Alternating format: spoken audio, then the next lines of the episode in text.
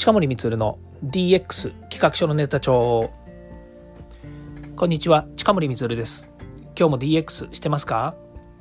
さて今日はですね日曜日ということもありまして少しですね1週間、まあ、いろんなですね出来事があったんですけれども、まあ、その中で NFT のですね NFT 入門という流れの中でですね今日はお話ししたいなというふうに思います、まあ、それはですね良い NFT プロジェクトは見分けがつくのかということについてお話ししたいんですね。えー、まあ、今1週間というふうに言ったんですけども実はですね今週結構ですねいろんなこうイベント NFT のイベントがありましてですね、まあ、イベントって言っても別にあの何かですね展示会とかそういうの話じゃなくて例えば、えー、そのプロジェクトですねプロジェクトといえばですね例えばあのこれまでの、えー、プロジェクトで言えば例えば日本ではですねネオ東京パンクスとか、ね、それからシンギュラリティゼロユニバースイージーデーモンズクラブとかですね。あと、えー、ネオサムライモンキーズとかですね。あとはパーティーシープクラブですね、えー、それからヤマトっていうのもありましたし。あとですね、えーと、池早さんがですね池田隼人さんが、えー、主催されているクリプト忍者パンクスですね。CNP というようにですね、えーまあ、こういったいろんな、えー、まあなんでしょうね。こう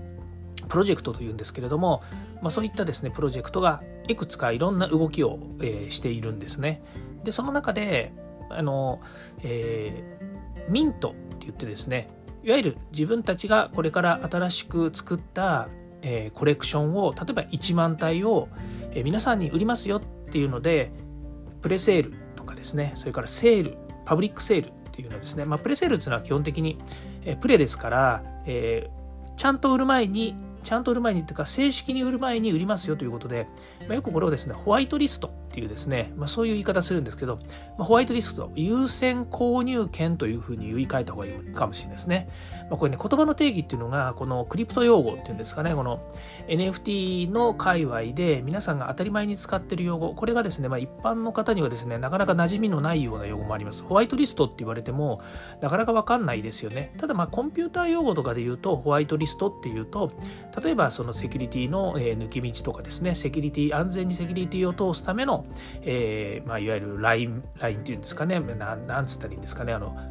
動線というんですかね、まあ、そういったものをホワイトリストとかって言ったりしますけれども、まあ、ちょっとそれは置いといて、まあ、今回のホワイトリストと言っているのはですね、えー、その優先購入権という形で言ってるんですが、まあ、一つのプロジェクトがあります。で、えー、NFT を例えば1万個売りますっていうふうに言った時に、えー、その1万個の優先購入権というものを持っている人だけが先に、えーまあ、購入できるということで、まあ、例えばその1万体あるのであれば3000体は、えー、優先購入権を持っている人に出しますと。その代わり、えー、このぐらいの金額で、えー、何枚まで買えますよというようなですね、まあ、そういう条件がついて書いたりするんですね。でその後プレセールという後に、えー、パブリックセールっていうのが、まあ、大体くっついてましてパブリックセールっていうと今度は誰でも買えますよということでホワイトセールで、えー、ホワイトリストで、えー、優先購入権を持ってですね買った人もそのプレ、えー、プレパブリックセールというところで、まあ、今度はですねみんな一緒にですね、えー、一斉の背で、まあ、な例えば日本時間だと何月何日の夜の10時から、えー、パブリックセールやりますよとかって言ってでパブリックセールの場合はですねプレセールよりも若干高かったりするんですね。まあ、あの高いって言ってもそのプロジェクトによってその個体によってですね価格が違うので一概に高い安いっていうのは言えないんですけれども、まあ、ホワイトあのプレセールとパブリックセールで言えばパブリックセールの方が若干お高めに価格設定をしているという感じですかね、まあ、優先割引優先購入権というのと同時に優先割引があるというような、まあ、そんなイメージでしょうね、まあ、そういうですねいろんなプロジェクトのいろんな動きがですねあるんですね、まあ、その他リビールっていう、えーと考え方がありましてこれはね例えば今、えー、1万体を買いましたと。で、1万体買った時には、みんな同じ絵になってるんですね。みんな同じ絵なんです。えー、それがですね、えー、その買ってから例えば1週間後にですね、リビールですね。リビールっていうのは英語で言う、えっ、ー、と、表すとか、表す、ん表すですね。表す。つまり、えっ、と、えー、ベールを脱ぐって言いますよね。ベールを脱ぐっていうね。あの、まあ、例えば、あの、何でしたっけ？結婚式で、えっ、と、花嫁さんがですね頭にベールっていうのをかけてますよねであれ顔を隠しているじゃないですか。まあ、薄い布なんですけれどもね、レースなんですけど、隠していて、それをパカッて開けると、まあ、ベール。で、ベールを剥ぐっていうのは、正体を表すとかね、そういう意味だと思うんですけれども、それでリビールですね、リビール。ですから、えリビール、一回かぶせてあるものを剥がしますというので、リビールなんですけれども、リビ、長いですね、言ってることが。そのリビールっていうのがあったりするんですね。そうすると、1万体売って、全部が同じ絵柄なんで、リビールするとですね、その個々に画像が違うんですね。まあ、1万体全部、えー、内容、中身が違うんですけれども、まあ、そういうように、なんていうんですかね、あの、えー、買った後1週間ぐらいでリビールがあった時には、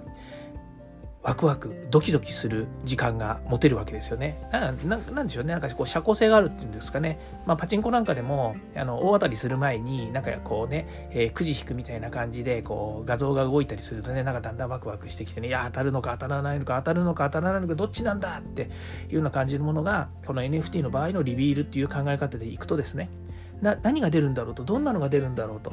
自分の好きな絵柄が出るのかなとかもしくは、まあ、1万ね 1, 1万体あるとすれば1番から1万 ,1 万番まであるわけですよねだから、えー、1番ね、何が一番か分かりませんけれども、そのね、レア度っていうんですけれども、えー、レアランクがね、やっぱ一番に近づくようないいものが出るんじゃないか。ね。そうすると、まあ、えー NFT ではよくありがちですけれども、やっぱり転売をするですね、えー、仕入れていいものであれば高く売れるということで、もうこれ1番から、1万枚あった時にですね、やっぱりこう1番から1万番までできるということは、ね、やっぱりランクが高い方が、ね、えー、高く売れるというふうに見えるわけですね。まあ、あの NFT の目的がね、転売だけが目的でもありませんけれども、まあ、基本的には絵とかね、そういうもので考えるとすれば個人で楽しむか、それからまた流通をさせてね、楽しむかっていうのはいろいろあるので、まあ、そこをちょっと置いとくんですけれども、まあ、そういうようなですね、プロジェクトが今週いくつもあって、えー、例えば、えー、パブリックセールとか、えー、それから、えっ、と、なんでしょうね、ホワイトリストを配るとかですね、えそれから、えっ、と、えーと、優先的に買える日、えー、ミント日っていうんですけどもそういったものがですねいくつかこうやってきたりとかっていうのがあって非常にまあ楽しかった1週間なんですね、まあ、その中で良いプロジェクトとよ良くないとは言えないんですけれども良いプロジェクトを見分けられるのかっていう話をねしたいんですよね。で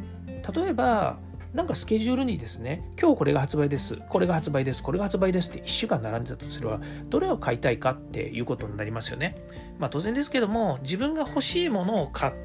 買いたいっていうのが、大体人の、まあ、世の常ですよね。自分の好きな絵柄であるとか、例えば自分が、え、好みの作風であるとかね、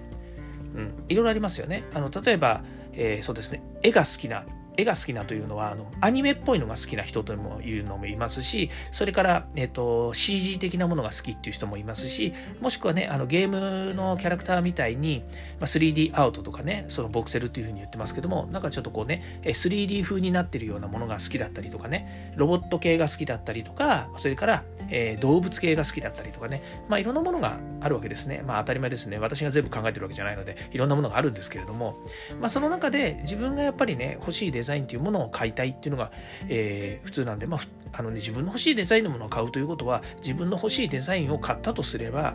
満足ですよね。だけれども、まあ、先ほど言いました人の世の常と言っているのは、それをね、やっぱり、まあもうじゃあちょ、ちょっとそろそろ売りたいなと。ね、たくさん持っててもう売りたいなと思った時にやっぱり高く売れるものを買っておきたいとかっていうやっぱり心理も働くわけですよね。まあ、これはあのやっぱり人間の心理としてはあると思うんですよ。そうするとやっぱり後々になっても高く売れるものえー、それから、えー、そのプロジェクト自体がやっぱり有名になって、えー、価値が上がるものっていうふうに考えた時にそれを見極めるっていうのはなかなか大変なのかなというふうに思うんですよね。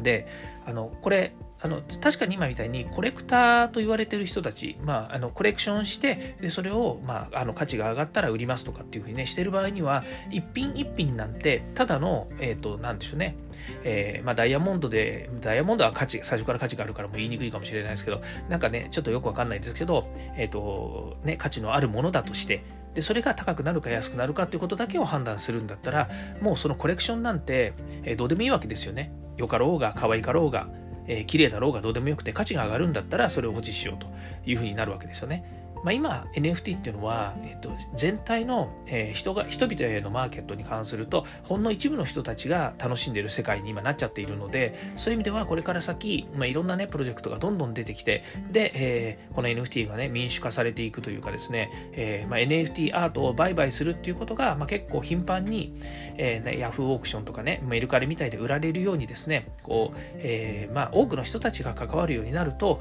またねあの内容的には変わってくると思うんですけども現時点私が言えることはいいプロジェクト悪いプロジェクトなんてあの判断のしようがないんですよ。例えばねそのプロジェクト自体が、えーと、人を騙そうとしてねプロジェクトをこうねあのコントロールしたりする場合ってあるじゃないですか。まあ、よくまあ詐欺みたいなもんですよね詐欺集団がいてで例えばそのこの NFT のねプロジェクトを使って詐欺を働こうというふうにしたらもうそれはねお金取られちゃったらね嫌だけど嫌だしそれからその詐欺に遭うのも嫌ですけれどもプロジェクトを応援してたらもうねそれ仕方がないことになっちゃうんですよね。でそれをね事前に見分けろって言ってもねなかなか見分けられないんですよ。なんでかっていうとおおおよそですよ多くの場合この NFT プロジェクトに関わっている人たちってえっ、とバイネームで分かる人ってそんなにいないと思うんですよね。うんまあ、例えば会社みたいにね、えー会社法とかがあってでその中で代表取締役とかね役員とかっていう人がいると、まあ、全部こう法的には登録されてる法人登記してる時にやっぱりこうね所在地だったりとか資本金だったりとかそれから、えー、代表者の、えーとね、住所とかねそういった全部あの登記させられるわけなんですけどもこの NFT プロジェクトのプロジェクト自体やっぱりこうね任意で集まって一つのプロジェクトを立ち上げているケースもあるのでそうなると本当の素性っていうのはね皆さんの場合分かんなかったりするんですよね。まあ、ただ、日本の場合は、そこでやっている、まあ、例えばツイッターを追いかけたりとか、ディスコードというね、あのグループに入って、皆さんとね、会話をしてたりとか、まあ、いろんなところでその信用性を担保する、まあ、担保はできないかもしれないですけど、その信用に足りるようなやり取りっていうのが見えているので、これはね、あの、日本のプロジェクト、日本の中のプロジェクトの場合、えー、すごくこうね、えーまあ、安心できる材料が揃っているわけなんですよね。ところが海外のプロジェクトってものすごいいっぱいあるわけですよ。ね、あのオープンシーというマーケットとかね、まあ、他にもマーケットがありますけれどもオープンシーのマーケット見るだけでも、えっと、何千っていうプロジェクトが走ってるわけですよね。でその何千も走ってるのかな？よくわかんないですけど。でそのねたくさん走っているプロジェクトが本当にいい悪いとかって言ったらね、えー、なかなかこう見分けはつかないですよね。でこれから、えー、ますますですねこの、えー、NFT というのは NFT プロジェクトですね。NFT っていうのはそのあのアートのことなので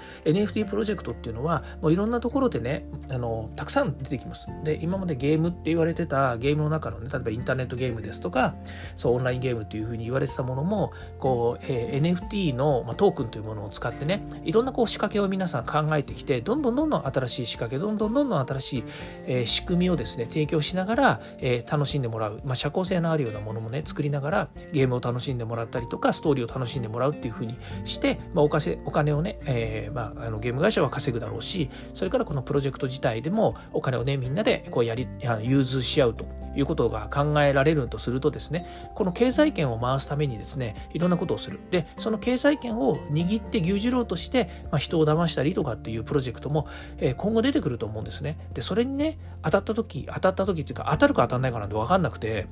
これ当たりそうだよねと思うほど情報がやっぱり集まんないですよ。というよりも当たるか当たらないか分かんないけど投資しちゃおうかなみたいな感じで投資しちゃう人も結構いると思うんですよね。まさにね、その、えっと、お金持ちの、まあ、ね、言い方悪いですけど、まあ、道楽でやってるような人たちっていうのもいるわけですよ。例えば海外の投資家でね、もうお金いっぱい持ってるし、えー、まあ、たかだかね、1個1万円とか2万円のね、えー、プロジェクトの、えー、と1枚1個、1個ね、1個1万2万ぐらいのね、えー、中でプロジェクトでね、まあ、じゃあ応援してね、100個でも買ってやろうかって100万出したところで、痛くも痒くもないと。だけどまあ、そういう人がね、えー、知りもしないね、あの、えっ、ー、と、なんだ、えー、アートをね、アートとか、それからプロジェクトをね、応援はしないですよね。やっぱりその、ね、100個買ってもらおうと思えば、それなりの、えー、売ってもらう人だし、買う人だし、えー、そういった人たちのね、やっぱりこう、ネットワークとか、こう、なんでしょうねつながりっていうのはちゃんとあるわけですよねでも一般の私たちからしてみたらそのね1個欲しい2個欲しいっていうねその相手先、まあ、1万個作って売ろうとかってしてるプロジェクトの本当にね一つ一つ中身まで信用足りるのかねって思うところまでやっぱり情報が取れなかったりもするしこれ日本の場合は取れそうな取れるし取れそうだし、えー、日本人だからねやっぱりやり取りしてれば見えるんですけども海外のプロジェクトってそこまでやっぱり情報がなかったりするんですよね、まあ、英語でねいろいろやり取りしてるので、まあ、英語ねあのこう読みながらもあるんですけれども、ね、例えばその契約だとかそれから細かいね、えーとなんかいろいろ諸条件だとかね、あの見落としがあったりしますよ。で、さっき言ったように、ホワイトリストとか、それから優先でね、何かこう取り組みができるとかっていうことで、相手のことを知ってたりとか、プロジェクトのね、えー、マネージャーとかをね、とかファウンダーの人たちとかとつながりがあるんだったら、まあまあわかるのかもしれないんですけども、一ユーザーとして、えー、世界の中で、えー、日本人が一人ポツンとそのプロジェクトに入っていってですね、まあ、ディスコードとかのコミュニティに入っていって、そのプロジェクトを買おうといった時にはね、まあ、おおよそやっぱりみんな買おうっていう意識でそこで発言したりとか、えー、このアートいいよねとか今度いついつ発売になるからこれ買おうねとかってやってるマーケットの中にいたら麻痺します正直言って麻痺しますだからいい悪いの、えー、判断っていうのはなかなかつきにくいんですね。でここでやっぱり私が言いたいのはまずは自分の目を鍛えたりとかそれから英語が分かんなくてねあの海外のプロジェクトに投資するっていうのはなかなか難しいと思うのでまずは日本のマーケットの中で国産でねやっぱりこうやっている、まあ、ツイッター追っかけてたりとか大体ね、情報っていうのはツイッターにありますけど、ツイッター追っかけたりとか、あとは自分の好きなプロジェクトだったら、ディスコードというね、コミュニティに入っていって、みんなのやり取りを見ながら、自分がね、やっぱり応援したいプロジェクトっていうのを見極めて、で、えー、なんていうんですかね、そう必要な時に必要なタイミングで買ったりとか、それから先ほど言いました優先購入権っていうのをもらって、えー、早めにね、あの欲しいというのであれば、そこで頑張って、えー、それをもらう、えー、ね、いろんなこう、あのもらうためにもですね結構ねあの力技だけじゃなくて、えー、中でですねいろいろ活動したりする必要があるんですよね。やっぱりあのねあの安くあの早めに欲しいと思っている人に対してはやっぱりこうねファウンダーの人とかねあのアーティストの人たちも、ね、あのそういう気持ちを持ってる人たちに届けたいじゃないですか。でもやっぱりみんなねそういう気持ちを持って中で活動しているのでそうなるとねやっぱり優先購入権とかそれから、えー、早めに欲しいというね、えー、人たちに対してどういうふうにねつな、まあ、がっていこうかってなるとですねやっぱりリアルな世界と一緒なんですよ。やっぱりつながりをどう作るのか。あとは、えーと貢献をする気持ちですよね。先にやっぱり貢献してる人がいればですねその貢献に応じて割合を決めるっていうのは、まあ、これリアルな世界もありますよね。ね、ただいきなり来てくださいって言ったってなかなかあげられないですけどでも地道に、ま、あのあのその Discord の中のコミュニティでねみんなで発言し合ったりとかそれからね、えー、例えば初心者の人たちを、ね、応援してサポートしてあげるというような、えー、モデレーターとかっていう人もいるんですけどモデレーターで頑張ってくれてる人たちだったらその人たちにね優先購入権をお渡しして早めにいいのをゲットしてくださいねってまあいいのかどうかわかんないですよねリビールとかがあると、えー、いいものかどうかはわからないけれどもでも確実に手に入るように、えホワイトリストを上げますよとかっていうふうになるわけですよでやっぱりねリアルな世界も一緒だしリアルな世界もネットの世界も一緒です。なので、そういう活動をして、えー、やっぱり自分たちが手に入れたいもの、欲しいものっていうものを手に入れるんですけれども、えー、冒頭のやっぱり良いプロジェクトなのかどうかっていうとですね、やっぱり段階を踏まないとわからないです。えー、日本のプロジェクトでも、えーと、悪いプロジェクトがあるっていうのは聞いたことがあります。あの今のところ私は会ったことがないので、あの全て私が持っているコレクションは、えーとまあ、個人の人がやってるものもありますしそれからグループでやってるものもありますけれども本当にいいプロジェクト、えー、ものものというのはねそのアートもいいですし、まあ、アート良くなかったら僕買わないんで、えーと、アートもいいですしそれからその中で活躍している活動している人たちも、えー、おおよそやっぱりいい方たちなんだろうなというふうに思って、えー、そのプロジェクトを応援したいなというふうに思っています今のところ私は買うだけで、えー、売ったりはしないので売ったりはしないっていうのは売ろうと思って買ってないのであの全て今買ったものはは、まあね、どれだけ買ったのかっていうのはね、あんまり公言できないですけども、買ったものは全部今のところ保持しています。でも本当はね、あのこれ流通させて、えっ、ー、とね、1人で何枚も持っててもやっぱりこうなんでしょうね、えーと、数に限りがあるプロジェクト例えば100人の100枚しか、えーと、発売しないっていうプロジェクトだったらねそれを、えーとそうね、10人の人で持ってたらオーナー10人しかいないじゃないですか。でも1人1枚ずつ持ってたら、オーナー100人になって、100人がね、プロジェクトの中でみんなでワイのワイのやったら楽しいじゃないですか。そういうように、たくさんの人たちにオーナーになってもらって応援してもらうこと、なんかねこれ相撲の世界のねちょっと谷町みたいな感じのようなところもあるんですよね。うん、やっぱりねこう力士を応援するのと同じようにね、えー、コレクターの方がですねコレクターのいわゆる、えーと、アートを買った方たちが、えー、その、えー、プロジェクトのえクリエイターの人とかデザイナーの人とかね絵を描いてる人とかねそのから一緒になってねマーケティングやったりとかそれから中で面倒見てる人たちそういったまあえーと、言い方はあれですけどそのオフィスの事務方みたいな方ですよね、え、プロジェクトの事務方の人たちのことを応援するという意味で、えー、つながりは何かっていうと NFT のアートですよね、えー、自分が応援する絵だったり、えそういったものがあるのでであのまあね、実際にはそのトークンというものも発行されるので絵ばっかりではないんですけどね中身はいろいろあるんですけれどもでもまあ分かりやすく言うとその絵あの私は大好きな、えー、自分が応援したくなる絵をですね自分が持ってでそこをずっと,、まあえーと、コミュニティの中も見ながら応援したりとかね、えー、してるという形なんですよね。で今のところ日本ではいいプロジェクトが結構いっぱいあります。えっ、と悪いっつったって別に騙そうと思ってやってるプロジェクトなんてそうそうないので、えー、日本の中でまずね皆さんもえっ、とそうですねあのえまあ、自分でねまず1枚持ってみてであのやってみるっていうのはあの重要かもしれないですね。最初からもう100枚200枚とかね買おうと思って参入しても、まあ、お金持ってる人ならそれでもいいですけれどもでもやっぱりね、えーと、出会えるこうなんだろうないいアートっていうのも吟味しないとやっぱり分かんないですね。パッと見いいかどうかなんて分かんなくてやっぱり買ってみたりとかねそれからそこであの買ってみるとねもう全然違いますよ。自分の所有物になるとね何だろうすんごい愛着が湧いて、えー、もうこれねずっと持ってたいと思うものもねやっぱり出てくるんですよね。でそういうようなものっていうのがやっぱりこうね、えー、まあ、私の場合ね収集癖みたいになっているようなところもあるんですけれどもあのずっと持っていてで、えー、いろんなプロジェクトの中にそのいろんなプロジェクトがあるんですけどもそのプロジェクトの中では、